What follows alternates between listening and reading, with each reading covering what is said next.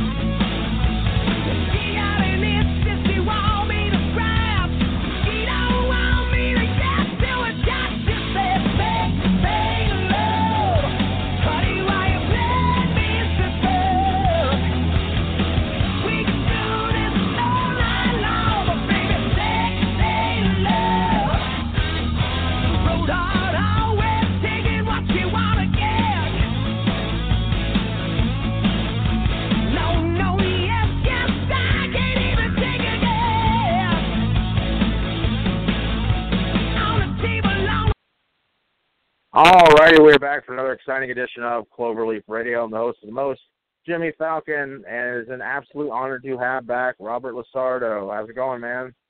Good, Jimmy. Glad to be back. How you doing? Good, man. Uh, weather's a little crappy here, but I mean, you guys out your way, you got the fires and everything, so. That's hey, man, you know what? A, a friend of mine, her house burnt down. Oh no, Yeah. that's horrible. Yeah, right. I mean, the good news is she's, you know, she got out alive, but Right. so you have to focus on the, that aspect of things, don't we? I mean, yeah, interesting too is, I think in 1994, um, the same thing happened more or less. They had to evacuate Malibu, and uh, it was disastrous, you know. And it's interesting too because I talked to a buddy of mine, maybe you know him, Tony Moran, Michael Myers, you know. No, I Yeah. don't, but uh, Yeah. I know who he is. Yeah, I spoke with Tony the other day, and uh, we're you know kind of just catching up and stuff. And uh, he was telling me a very interesting story that when he was over there in the '90s, a friend of his uh, had a kid that was kind of trapped up there. So Tony got on, the, on his motorcycle and drove up there, man, past the cops. You know, made up some story about how he lived there, and then he basically rescued his friend's kid, man. And uh, the bike was covered in ash. It was crazy. He told me what it was like. And he said, Yeah, man, same thing happened in 1994. They had to evacuate everyone, tremendous damage. It was awful. So it seems to be cyclical, you know, or, or divine intervention or somebody's intervention. I don't know what the hell's going on, but the world seems to be burning at the moment. Yeah, it's unfortunate. It seems like you guys, uh, especially out in California with those wildfires, it's just uh, it's constant thing. So it's unfortunate that people are losing their lives and their their homes Yeah. and uh, their livelihoods to this. Yeah, I you know, I don't try to get morbid or nothing. I just thought I'd, you know, pay respects to that before we start talking about, you know, the land of show, so to speak. Um, I wanted to be respectful to that because it's, you know, it's it's touched my life and people I know. So. Oh, absolutely, no no issues there. Okay. I guess uh, starting off, you spent four years uh, in the Navy. That had to be an exhilarating experience. Um, why did you decide to go into the Navy, and uh, what are some of the things you uh, came back with that you might not necessarily have known or thought before? Um, well, as I recall, that time of my life was a very turbulent time, and um, some run-ins with the law. Family situation was basically coming undone. A lot of conflict, lots of confusion, and um, just not really a strong sense of purpose or identity. The few friends I had at that time that I, you know, basically spent time with out in the street, more or less in the neighborhood, were catching cases, going to jail, people were disappearing. It was just not the best time. And in contrast to that, you know, I had just graduated from the high school for performing arts, you know, with this kind of honorary situation. I got some kind of award. And I think the thinking was from the people who cared about me the most, you know, mostly my acting teachers, Anthony Apeson and Jerome Escal, was that I, you know, the, the, the logical progression would be that I'd go on to either pursue a career in acting, go to some special school, go to college, you know, go to the various uh, school entities that could you know increase my knowledge and education experience about theater regarding theater and stuff. But I just wasn't ready for that. I didn't even see myself as an artist, nor did I understand the contribution that I could potentially make because I didn't believe in it. I didn't see that. I knew I had fun on stage and it was great to uh, participate, but I think that there was a lot of figuring out uh, that still needed to be explored in terms of identity.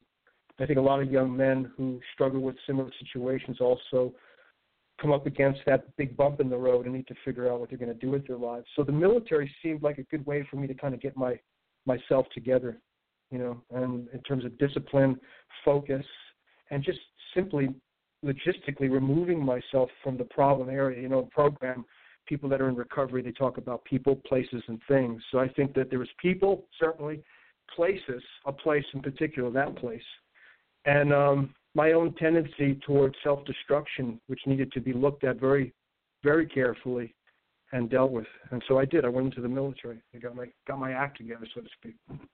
Uh, to answer the second part of the question, what I came out with was um, a world of experience, literally. You know, I traveled quite a bit. Spent two years, first two years in the Aleutian Islands, working with attack dogs. I was certified uh, um, and where was I certified? I went to Lackland Air Force Base prior to going to the Aleutian Islands to get uh, certified with the attack dogs. So I got my training at Lackland. Then they basically shuttled me to the Aleutians. I spent two years with the dogs, working with UDT SEALs. You know, the theory being back in the day that if the Russians were going to invade in conventional warfare, they'd come through the Aleutian Islands. So the Aleutians, ADAK specifically, A-D-A-K, that island where I was stationed for two years was a listening post. One of the key strategic points back in the day was air base. There were Marines up there. I was up there. Uh, a detachment of CBs were up there. So it was just a strategic, basically, point in case of uh, a scenario of warfare. So I spent two years there, and then the second two years, I was my orders came and I was sent to San Diego, and uh, I was uh, attached to uh, was it was uh, was an auxiliary destroyer USS Cape Cod. I spent two years on board ship. I did a, a South Pacific cruise in 1983. Went you know all over the world, basically you know like crossed the equator. Went to Africa, Middle East, Saudi Arabia, Philippines, all over Asia, uh, Australia. I mean I can't even remember half the places I went to, and that's so I think when I started exploring various uh, spots in ports that we uh, we landed in uh, as far as experimenting with uh, tattoos and you know tattoo shops and various artists along that journey. So it was kind of cool to start collecting souvenirs literally and you know searing them into my skin, you know, as a kind of a map of where we'd been, where I you know what I've seen and what I'd come back with. So I came back with kind of a world experience traveling around the world, you know, getting off the ship, looking around, going, wow, I'm in Australia, wow, I'm in Africa, wow, I'm in Fiji, wow, wow, you know, all this wow. Guy growing up in Brooklyn in a very kind of limited circumstance in terms of, you know, experience around the neighborhood, you know, the parameter of that, you know, kind of small playing field. And next thing you know, you're places you only dream about or seen on television or in movies and stuff, and you're actually there. So I think the physical you know physical education in terms of just you know seeing things that are incomprehensible to me from the point of view of the Brooklyn schoolyard, so to speak, were mind blowing. and then you know meeting various tattoo artists overseas, meeting people, having experiences, getting rip rip roared drunk too with my fellow uh, shipmates was also a lot of fun. So there was those antics, the rite rite of passage for every sailor. They came back with a lot of that stuff, and literally the markings, like every good sailor, of many many tattoos from various ports, and also an education, you know, handling the dogs, and uh, an honorable discharge, which I'm very proud of. Yeah, that's uh that's very cool. It's it's nice that you uh found something to go do to uh to help yourself become a better person and a better man and just to try to let go of certain aspects of your life that you didn't want in, uh to be involved with anymore. Yeah, I mean, I think it's necessary. Uh, you know, not everybody necess- you know, unfortunately, not everyone recognizes that in time, and you know, sometimes the lessons have to be so severe that it stalls, um, you know, momentum along the journey. And so, you know, I think I find a lot of brothers I know, people I know, who are just, you know, you know, kind of come into a creative situation slash professional situation a bit late in the game, not so late that they can't apply these extreme experiences, but I know people suffer a great deal, sometimes more than they really need to without realizing until it's too late and the, you know, the gate shuts.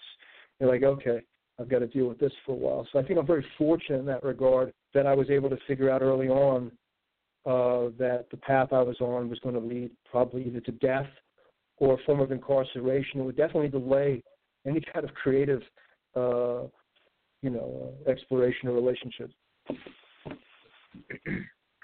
Absolutely.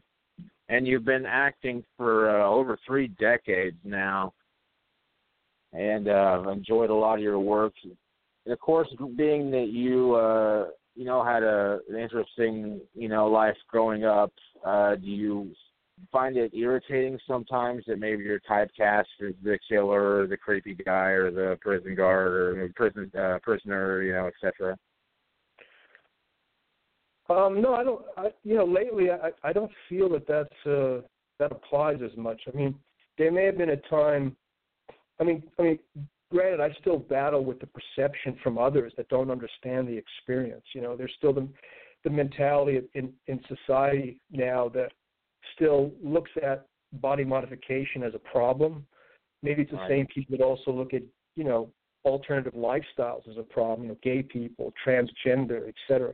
Um, I think the art form in terms of tattoo and, artistry has progressed to such degree now that I think anyone who looks at it other than that at this point is a little bit behind the times and living kind of in isolation on the moon somewhere, man. Because it just doesn't seem to be what's happening. I mean, I travel a lot. I go to tattoo conventions. I go to horror conventions. I meet people, and I I learned through my experiences and relationships with younger people that are experimenting with this and exploring it from the creative end. So I'm I'm fascinated and really excited that the, you know the evolution of that experience has grown so much. Does Hollywood embrace it? Yeah. Does Hollywood understand completely the intricacies or the insight of it? And you know, not necessarily. So I think I do.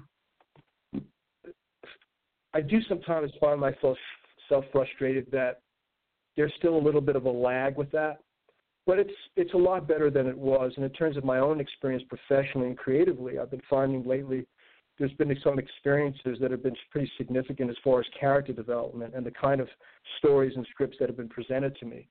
Um, there are those that are always going to want to see a certain thing because they live vicariously through the idea of the outlaw, you know. And I'm not. I don't knock that. I think that's fun. You know. I think there's something to be said about the nefarious aspect of uh, the human psyche. You know, the idea. You know, the, the bank robber, Dillinger. People romanticize this aspect of outlaw that they can't necessarily manifest in their own lives because they don't want to ruin their lives and go to prison. So they think they sometimes they, they I think a great deal of the time admire those who are courageous enough to kind of be the lawbreakers um, in the way that they live and present themselves. So any kind of character I think that encompasses that experience is kind of fun to portray because it's very close I think to my own heart. So I don't see it as an insult. Uh, it's unfortunate sometimes that the writers who create this material aren't intelligent enough to understand the experience and the various levels of it. So they they marginalize it or they trivialize that experience. And you know, I try to authenticate it as best I can. So sometimes that can be challenging.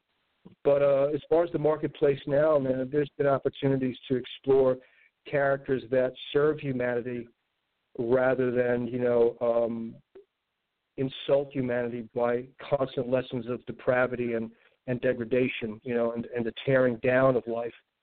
Uh, there's stories now that encompass hope and faith, reclamation, things like that that I've been a party to that I'm grateful, to, you know, to see manifest, you know.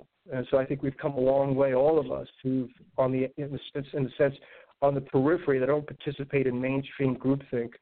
Um, there's been definitely some uh, some changes, a, a, a bit of a shift, paradigm shift in that regard.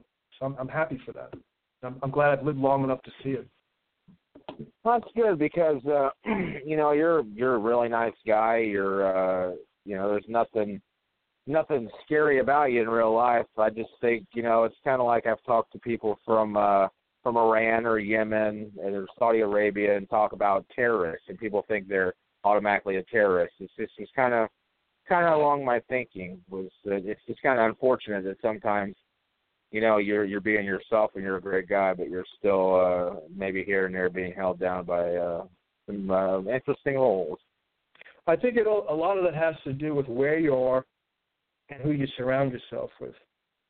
You know, so I think that yeah, it's it's it's a drag, but I also think that one has to consider the people that they engage, and sometimes that mentality. I, I think, in my opinion, that mentality suggests more what's going on with that person, the ignorance that's clearly there, than than anything that has to do with me or anybody else. So it's kind of yeah, it is kind of unfortunate, sad that you have to deal with people who have small minds and have not lived that much and project uh, a, you know a very of I don't know just a a very juvenile perspective that has nothing to do with any real life experience or insight. You know, so if, if people are in fact doing that, I think it says more about them than it does what they're looking at. And you know, and so I think it has to do with who you surround yourself, the circumstances in which you live, kind of communities that you you know deal with, and even the ones that are not so evolved, you're still, I think, you know, it can be very challenging. I think for me to transcend that arrogance that you kind of uh, you hint at when I go into public places and people get fearful because they've been trained by media and become willing slaves to media and zeitgeist to, to react to what they've been trained to believe rather than learn independently of that through their own experiences, intelligence to learn who, what people are and be courageous enough to investigate that. Uh, and so through that comes great growth. I was fortunate enough, Jimmy, to grow up in situations where there's multicultural background. You know, I grew up in various communities for people who all walks of life. So I learned early on how to be a chameleon out of necessity. So I just, you know, I embrace people, you know, basically as I would like to be embraced and kind of focus on the heart of the matter, not what it looks like and all that kind of stuff, because that doesn't really mean anything, man we're all going to get old someday and the body's going to decay and deteriorate and the artifice becomes irrelevant anyway. And maybe the ego doesn't like to address that or recognize that because there's so much stock and narcissism in the reflection in the mirror. But if you can get past the costume, past the mask, and see into the heart of the matter and recognize your brothers and sisters as they truly are in life, then you can learn to have conversations that are insightful, I think, and like I said, embrace the heart of the matter than rather what things look like or appear to be. Yeah, I'm I'm very uh, happy that I was raised uh, to love everybody. You know, you can't necessarily hate someone or not talk to someone or be scared of someone just because of the way they look or like you mentioned, the way that Hollywood portrays these people because it's uh, it's not always true. And uh, before I get to the last question, I wanted to ask you about um, we've talked about some some of your other works in the past, but I did want to ask about Blue Streak, which that was almost 20 years ago. Uh, but it was a freaking hilarious movie. Uh, what was it like uh, working on Blue Streak with uh, Martin Lawrence? Um, Martin was actually kind of nice. He was uh, kind of quiet to himself. Uh, for me, what was fun about it was a reunion for me and uh, Billy Forsythe. I don't know if you remember William Forsythe. Oh yeah, great actor. There's been a lot of stuff. Extremely prolific career. So I got to to talk to uh, William for a little while, and I think it was Les Mayfield, the director on that. Les Mayfield. He was actually very nice. And so overall, I thought, yeah, it was a it was a lot of fun to do. It was just one of those kind of experiences where you go in, you do your thing, and you leave. But you know, sometimes when you do studio movies, um, you know, because you're dealing with the corporate mentality, of those you know, the people who run the show. Sometimes, um, you know, it's contagious. The kind of the the the, uh, the superficial kind of climate that those movies sometimes, you know, those, those sets can be. I don't know. They just if, if you ever, a lot of people tiptoeing around, worried about saying the wrong thing, doing the wrong thing because they'll offend the powers that be. You know, kind of like in any workplace that's you know uh, like that. And so, uh, you know, it's nice. It was nice for me to work on a set where I didn't feel that that was the case, and everybody was very friendly, and and you know, and uh, and I had a good time. It was fun, and I got paid.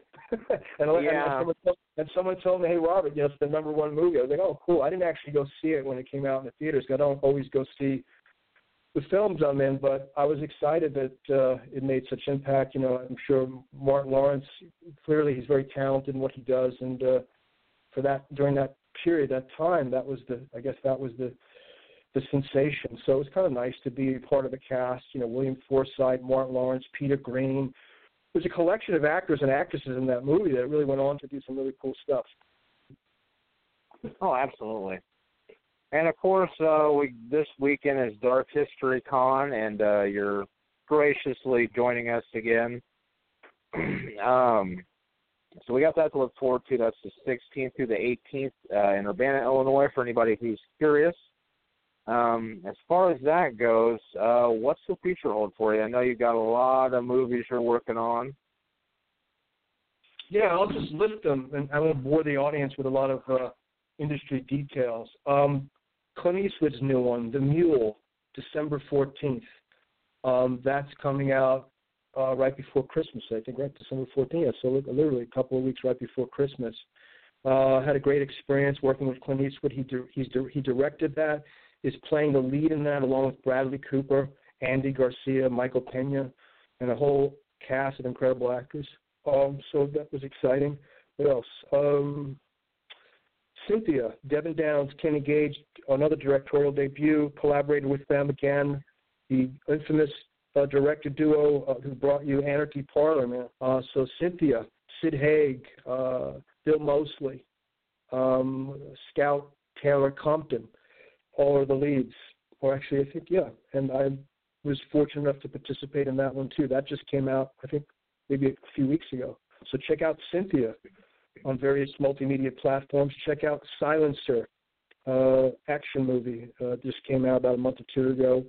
Danny Trejo, myself, um, Tito Ortiz, Chuck Liddell, um, Johnny Messner plays the lead in that. Thought he did a great job.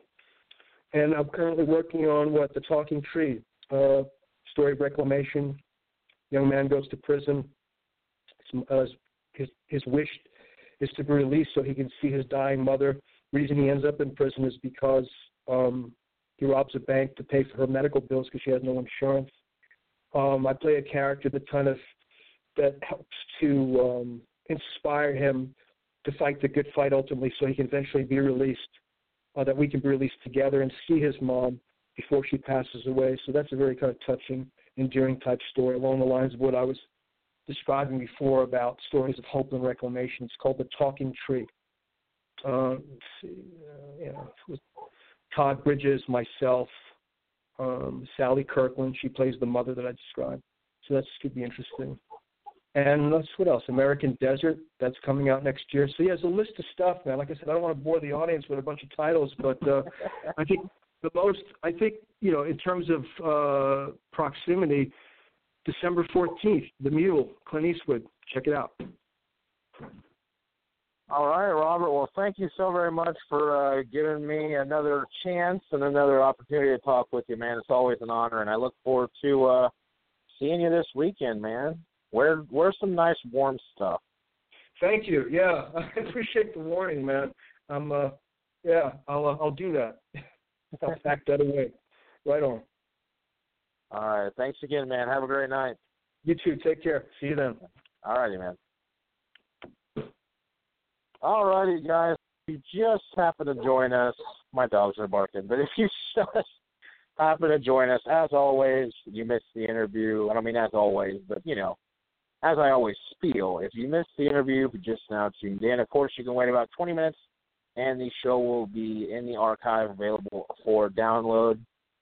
And you guys should check that out. Of course, uh, Robert LaSardo is going to be uh, joining us at Dark History and Horror Con November 16th, 17th, and 18th. That's right. This weekend at the Garden Hotel in Urbana, Illinois. DHHCon.com or Dark History and Horror Con on Facebook for more details. It's going to be stack packed and all that, and the place you want to be this weekend.